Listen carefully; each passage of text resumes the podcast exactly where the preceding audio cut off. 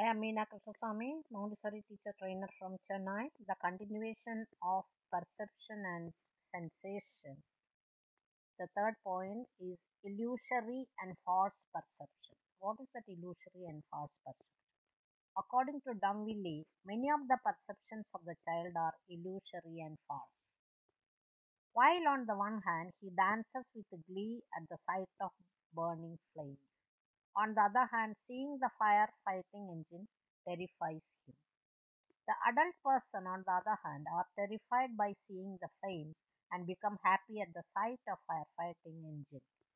In this example, the child and adult have seen the same things in different meanings. But on the other hand, sometimes some perceptions of very young children are very much or more much more real than the perceptions of adult persons. In fact, the child's perception is more illusory and false because he lacks experience and cannot understand the meaning of things. This requires training and experience given at school and in the family.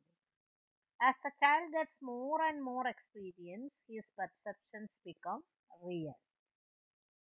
It means what? Real perception perception starts from the experience.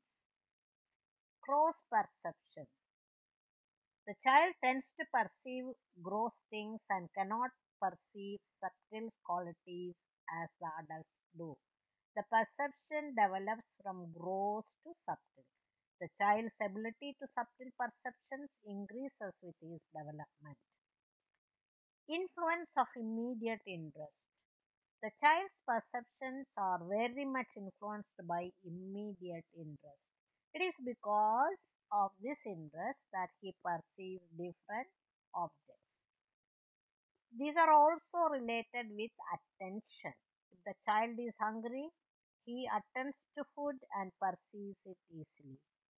The color, smell, and other qualities of the food and attract him, and he immediately perceives them.